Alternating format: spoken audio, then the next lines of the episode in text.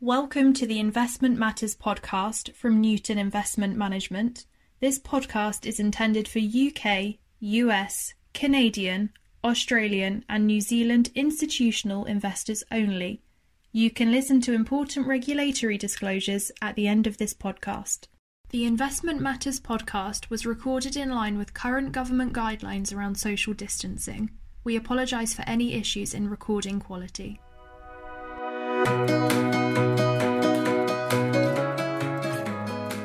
Welcome to Investment Matters, the Newton Investment Podcast. I'm Matt Goodburn from the Investment Communications team, and today we're joined by Kirk Custard, our Chief Investment Officer, Maria Teneva, who's a Global Consumer Analyst, and Ed Dier, who's a Global Thematic Analyst in the investment team. Today we're going to continue our look at the themes and thematic investment. We haven't talked about, obviously, uh, state intervention, which is a Obviously, a, a huge factor at the moment, given the you know unprecedented levels of monetary and, and fiscal policy. Does anyone want to, to comment on that and how that's having an impact on, on global markets?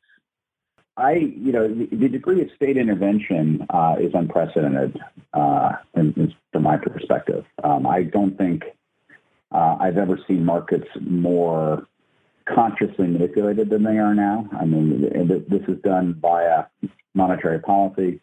Uh, around the world, and you know it has lots of names, whether it's M M T or financial repression or whatever it is, but it's a distortion of, of the moral hazard associated with, with investing, um, and that has boosted P Es. I think across the uh, equity markets, it's it's clearly reduced uh, nominal and real yields, um, allowing for record issuance of debt, you know, to help support the the, the COVID Uh, fiscal policy stance. So it, it's it's a really rare um, occurrence, and, and it makes you know focusing on traditional metrics for, for investing like valuation, et cetera, very difficult to do. Um, obviously, when your discount rate goes to zero, your your valuation uh, becomes infinite, and that's an uncomfortable place for most investors. Um, I, I my heart goes out to those uh, deep value investors who are who are following a, a Benjamin Graham Uh, approach, or who are looking for some kind of cyclicality uh, in in their investments. It's it's a, it's a really really challenging time, and and this is the funny part is this isn't coming necessarily from uh, the the less developed world, where you you would assume that you know in the E M space you know there'd be more willingness for politicians to meddle in the markets. Um, this is coming from the developed world, you know, and it's coming with the blessing of of multinational organizations. This is a really unprecedented time. And I guess that you could make the point from that that it's another reason why, given all these considerations, why uh, themes are always developing and evolving. Um, and as I say, we currently have our have nine key themes. Um, another one which I guess is so closely linked to, to COVID, um, and I don't know who really wants to have a quick word on this, but healthy demand. Um, you know, we've seen Uh, big changes in the in the healthcare sector, and obviously that's ongoing and accelerating now. Does anyone have a comment on on how things are perhaps changing in in the health sector? Yeah, you're absolutely right, Matt. Um, one one thing that we really have seen is an emphasis on on healthcare standards, um, which is something that perhaps many many of us took for granted prior to prior to COVID. But with uh, the virus Uh, dominating news channels, we, we have seen a, a really renewed emphasis on, on, on our own and our family's health.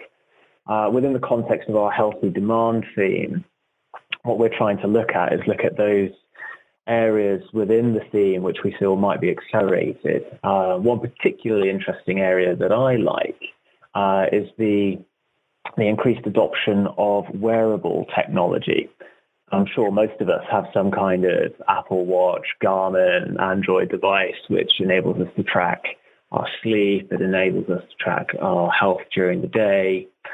Um, this is something that I think really could start taking off. They're, they're relatively cheap, inexpensive to buy, yet when we are faced with consumers who are becoming more conscious about their health, the ability to have that data at your fingertips is something that I think will be much more appealing to a larger number of, of consumers. Um, the other point that I would make, um, given the global nature of this pandemic, is, is what's happening in terms of healthcare in, in Asia. Um, there's been a real bifurcation in terms of the provision of healthcare uh, between developed and developing economies. In uh, certainly in, in Europe, we're, we're very used to uh, free healthcare being provided by the N H S, and the standards uh, are, are really quite excellent.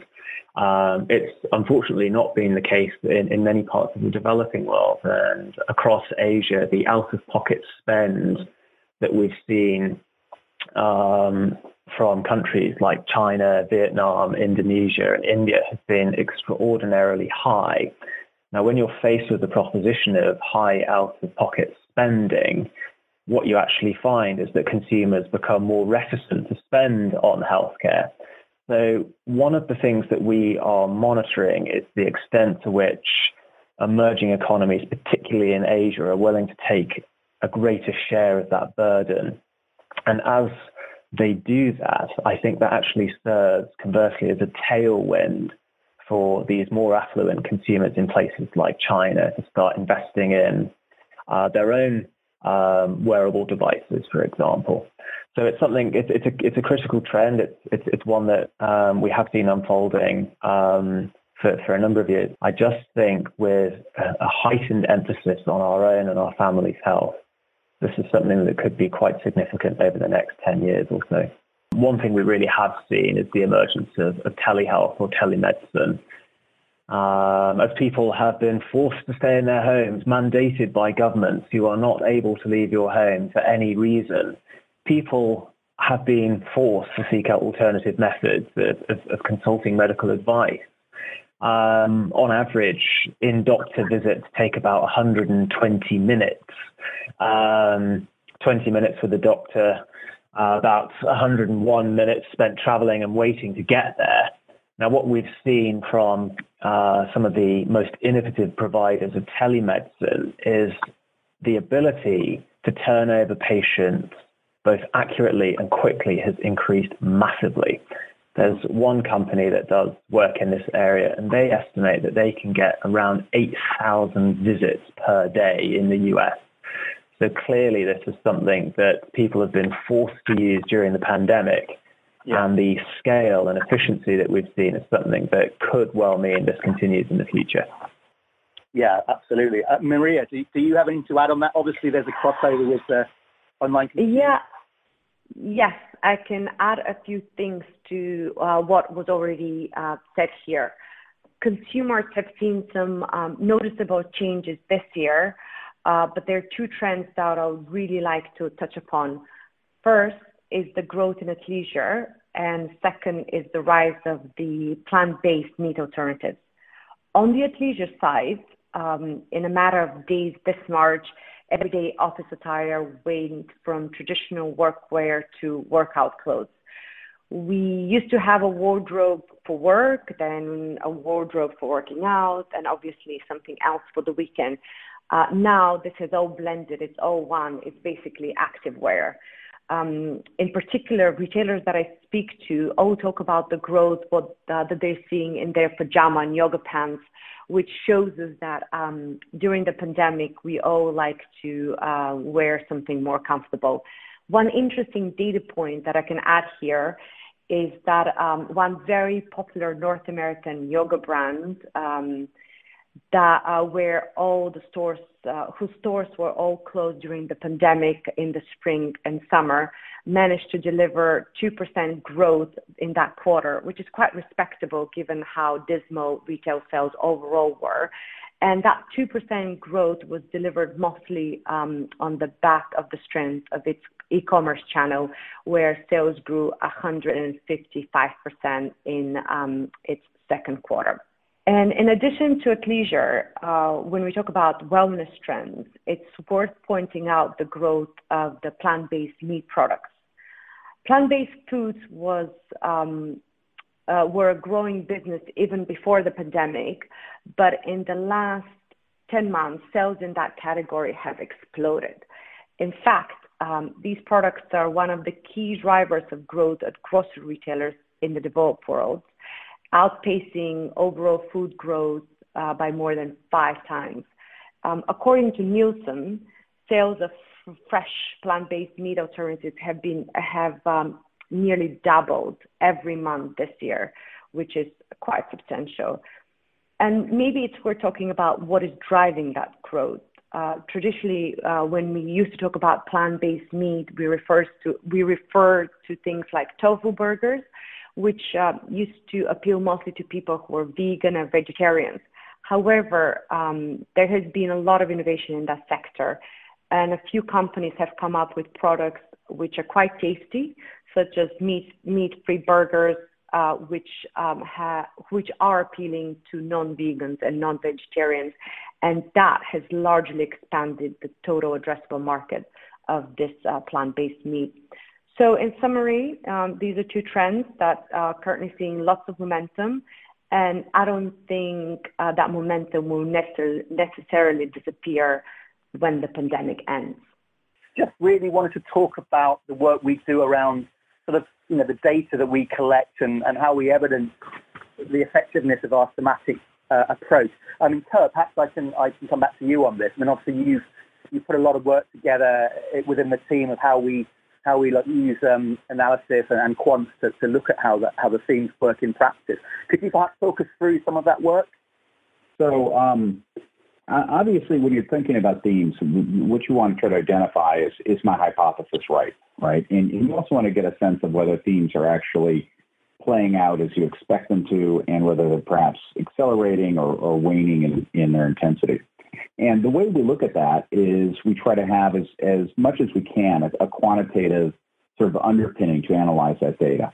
So firstly, we look at the revenue uh, a company may derive from a from a theme. So if you, you know, we had earlier mentioned wearables in terms of healthcare devices. That's a clear category. We can start to measure the industry-wide revenue uh, associated with that. Um, the other thing that we look at is forward-looking announcements, and this typically comes you know, from management of a company about what they're going to do, right? And we use a technique called natural language processing to parse the text uh, of announcements coming out, and we try to assemble those and figure out the frequency of certain words are, are being used, whether, whether, say, it's renewables or wearables or uh, some of the theme that we've identified. Um, and then we bring those together in a quantitative approach to try and measure uh, the intensity of that theme. So we combine revenue, we combine uh, word count, and, and that gives us sort of a proxy for a given company's uh, sort of thematic intensity, and then also whether or not the theme itself uh, is playing out as we expect. Um, we bring that all together, uh, and we score stuff, and we score them through time. And that allows us, as I said, to be able to come up with just a guidepost. It's not, it's not you know, a definitive measure because there's still a lot of willingness around some of the stuff, but it gives us a really good indication of whether the overall theme is playing out and which companies are, are best placed to uh, to benefit. Just to build on, on Kurt's point there uh, around the uh, the mixture of the quantitative and the qualitative approach, I suppose ultimately what this is all grounded in is trying to establish um, three key aspects of the theme for us. We're really yep. interested in understanding a theme's breadth. And by breadth, I think what we're talking about here uh, is the extent to which a theme manifests across multiple sectors. So it's very easy to think of the electric vehicle trend, which we discussed earlier, and look at that solely within the context of auto O E Ms. But when we broaden that Uh, discussion out, we actually can find multiple areas further upstream and downstream, which are potentially equal beneficiaries of the thematic trend playing out, but crucially, they're, they're not as appreciated. So that might be the upstream um, input companies, those companies providing the key elements to the construction of batteries. So the breadth is, is one, one key aspect. The other thing we're looking at is depth. Um, that sort of goes in the other direction. When we have identified that a theme is manifesting across multiple areas, it's about determining to what extent that theme is playing out and will play out on that particular area. To what extent, to what magnitude will that impact a company's earnings going forward? So they've got the breadth and the depth aspect there. The final part, and, and I think this is really very, very critical. When we hear about thematic investing, a lot of it can be very short-term orientated, chasing news stories, chasing fads. at its core, thematics is long duration. So the, the third pillar there, if you will, is, is duration for us. Yeah. Over what time frame do we expect this theme to be materializing? Yeah. Um, the only point I would make in addition to that, if um, any listeners are interested in, in finding out a little bit more about that, um, I would very much encourage you all to go and visit the Newton website and take a look at our thematic investing white paper, which really goes into uh, into into much more detail about these these key elements of thematic investing that Kurt, Maria, and myself have just discussed. Yeah, absolutely. Good, good, good point. And that paper is, is well worth a read. Um, I just want to quickly come back to Maria. So Maria, just looking at, I know you had three points to add on our, um, you know, how we approach yeah. our thematic thematic work. I'd like to add a few things on uh, Kurt's point of how we monitor the validity of our themes. Uh, the way, as analysts, we do it in practice, uh, we have um, something which we call thematic expectations and milestones for each sub-theme. Uh, yeah. The first, um, you know, to give you just to give you an example on the convenience sub-theme, um, the milestone that we have identified and that we monitor are how online first how online sales are developing and growing in respect to the bricks and mortar sales, and obviously there we have to, we would like to see a good progression of online sales uh, growing much faster than um, retail sales. Um, second is we look at how convenience formats are doing vis-a-vis um, the regular grocery stores. And thirdly, uh, for the uh, in order to continue to monitor the convenience theme, uh, theme we also look at how uh, ready-to-go uh, delivery food is doing in respect to restaurant sales. So these are just some small examples how we'll monitor sub-themes and um, how we can adjust them um, uh, with time. Thanks, Maria. Really, really interesting to see how the process works. Um, I think we'll leave it there. Does anyone have any last points they want to make just to wrap up? Uh, no, I just want to thank my team and and um, uh, congratulate them on, on focusing on the future. This is going to be an exciting time if you ever get out of COVID. Well, that's, that's nice. Always nice to end on a, on a hopefully a positive note. Looking forward. Uh, I'd just like to thank Kurt. I'd like to thank Maria, and I'd like to thank Ed for their time. Uh, and we will catch up with you all again shortly.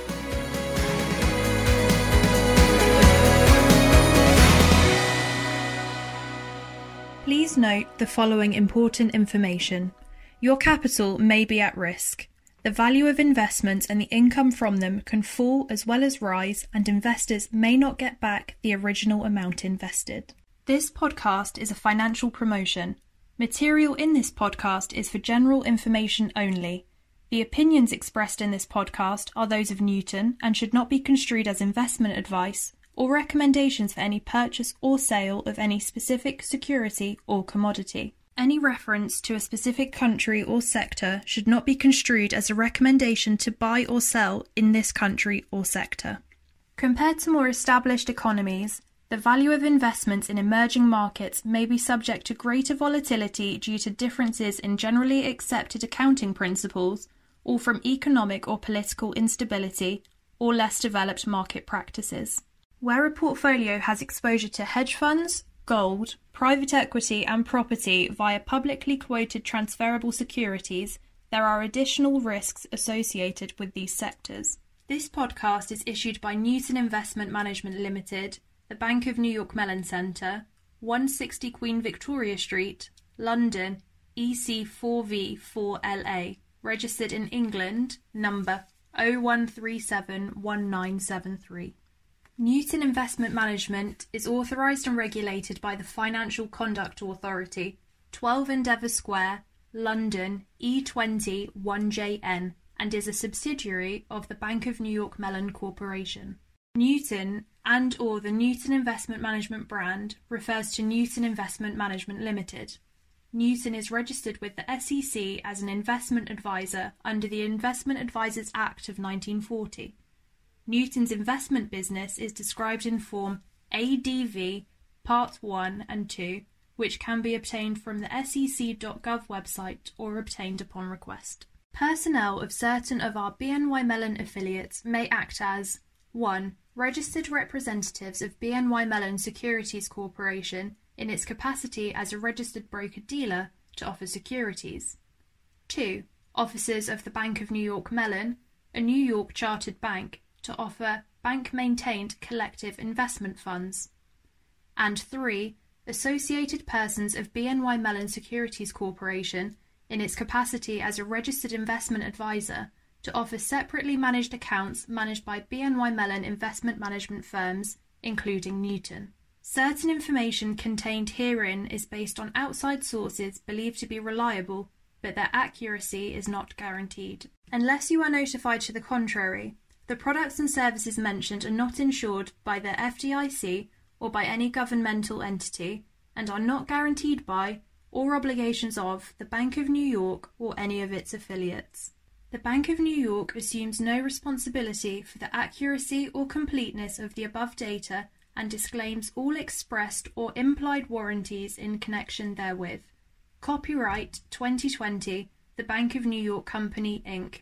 All rights reserved. In Canada, Newton Investment Management Limited is availing itself of the International Advisor exemption in the following provinces: Alberta, British Columbia, Ontario, and Quebec, and the Foreign Commodity Trading Advisor exemption in Ontario. The International Advisor exemption is in compliance with National Instrument thirty-one dash one oh three, Registration Requirements, Exemptions and Ongoing Registrant Obligations. In Australia and New Zealand, this podcast is for Australian wholesale clients and New Zealand wholesale investors only, and is not intended for distribution to, nor should it be relied upon by, retail clients. This information has not been prepared to take into account the investment objectives, financial objectives, or particular needs of any particular person. Before making an investment decision, you should carefully consider, with or without the assistance of a financial advisor, whether such an investment strategy is appropriate in light of your particular investment needs, objectives, and financial circumstances. Newton Investment Management Limited is exempt from the requirement to hold an Australian Financial Services Licence in respect of the financial services it provides to wholesale clients in Australia, and is authorised and regulated by the Financial Conduct Authority of the U K under U K laws, which differ from Australian laws. Newton Investment Management Limited is authorised and regulated in the U K by the Financial Conduct Authority, twelve Endeavour Square, London, E twenty, one J N.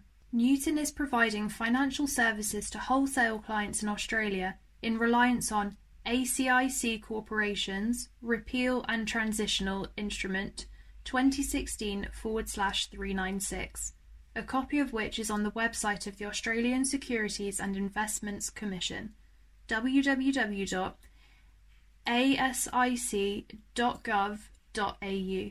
The instrument exempts entities that are authorised and regulated in the U K by the Financial Conduct Authority, such as Newton, from the need to hold an Australian Financial Services Licence under the Corporations Act two thousand one for certain financial services provided to Australian wholesale clients on certain conditions. Financial services provided by Newton are regulated by the Financial Conduct Authority under laws and regulatory requirements of the United Kingdom, which are different to the laws applying in Australia.